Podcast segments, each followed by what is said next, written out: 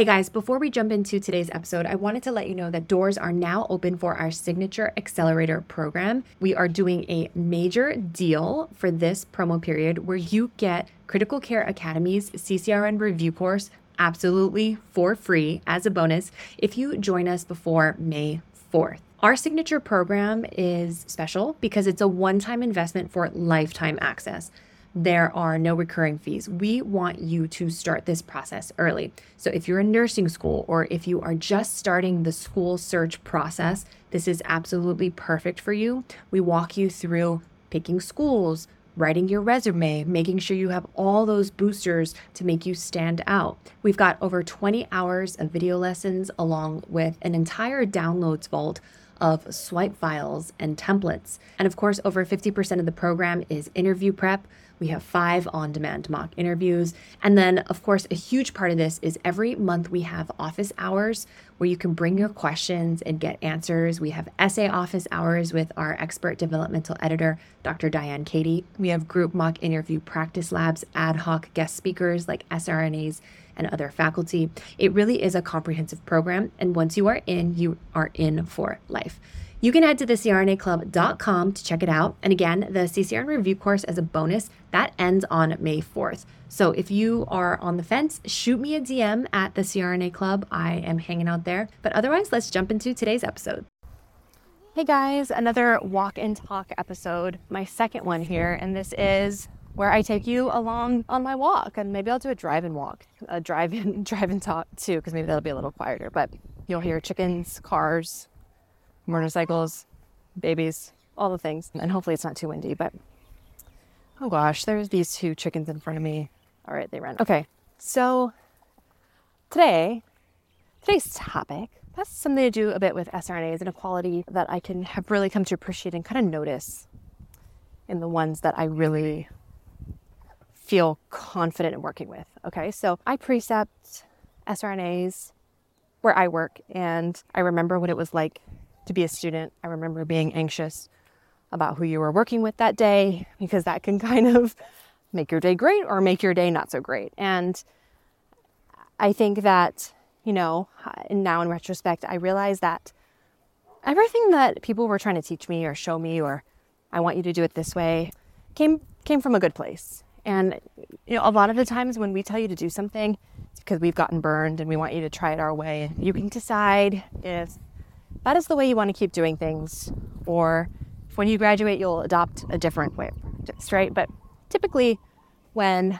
somebody tells you to do something a certain way, it's probably because they got burned. But anyway, tangent here. So, in working with a lot of SRNAs, I realized that my confidence in them kind of comes down to one common theme, and that is their ability that is their ability to effectively communicate their thought process and their thinking process behind their actions and behind their choices. Okay, so, and this applies to you in the ICU. Now, when you are training or doing something, the more you can communicate the rationale behind what you're doing, or even talk through the steps that you're taking, it helps show the person that you're working with your thought process. So, let me give you an example. So, the SRNAs I work with, you know, usually we meet in the morning about seven o'clock before we see the patient, and they let me know what our first case of the day is, and they kind of give me a rundown on the patient's history, their labs, kind of what anesthetic they suspect the surgeon might want. That's a general or a sedation. And then they let me know what they prepared, if they have an LMA or an ET tube, and some drugs that they drew up. And it's, you know, there's a lot of considerations that go into picking an anesthetic and trying to figure out, you know, your plan. And yes, while generally there are specific types of anesthesia that certain procedures warrant, there can be a lot of leeway in how you do certain things. So, for example, you can do a general anesthetic in a couple of different ways. You can have a secure airway with a tube, you can have an LMA, you could do a general anesthetic with gas and keep the patient asleep that way. Or you can do a TIVA, a total IV anesthetic, where, yeah, they have a secure airway and like an ET tube, but you're just running propofol the whole time. So there are a lot of different ways to do things. And there may not be a right or wrong answer. And you have the freedom to choose as an anesthesia provider. So one of the things that, you know, as SRNAs are kind of giving me their rundown in the morning of is, oh, okay, well, I saw that this patient had really severe postoperative nausea vomiting.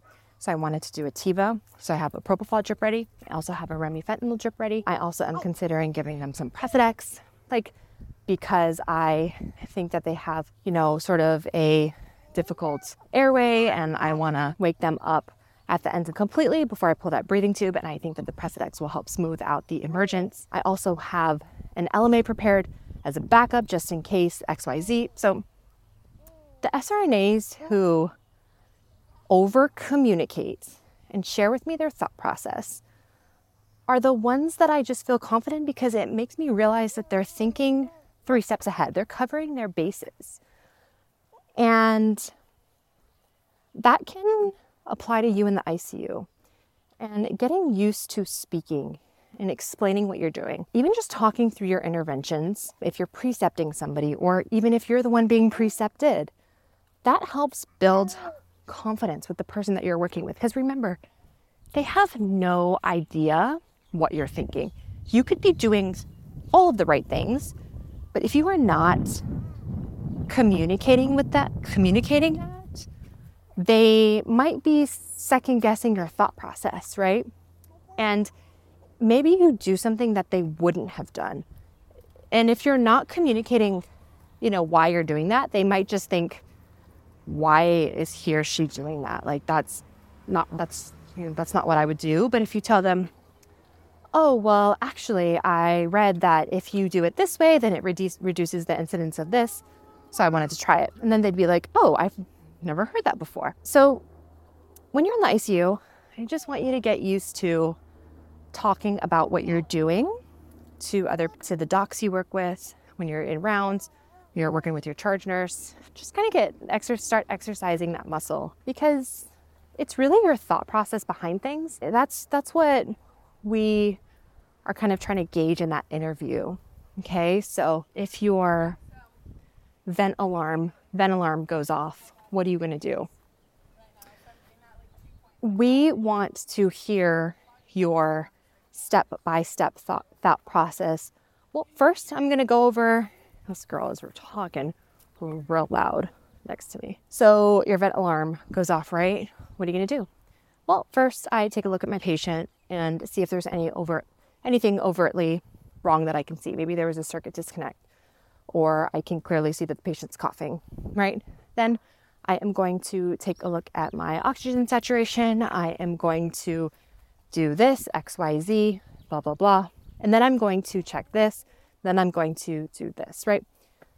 That is kind of you're, you're explaining your thought process behind that. You know, you don't want to say something like, well, my vent alarm is going off. I'd silence it and then I'd call my charge nurse or I'd ask my colleague to page the RT. No, you're the troubleshooter, right? We want to know your thought process behind trying to be an investigator detective. So I just want to encourage you to kind of practice that skill now, explain your thought process behind things because it is a skill that you are going to continue to use. So, yep, that's it.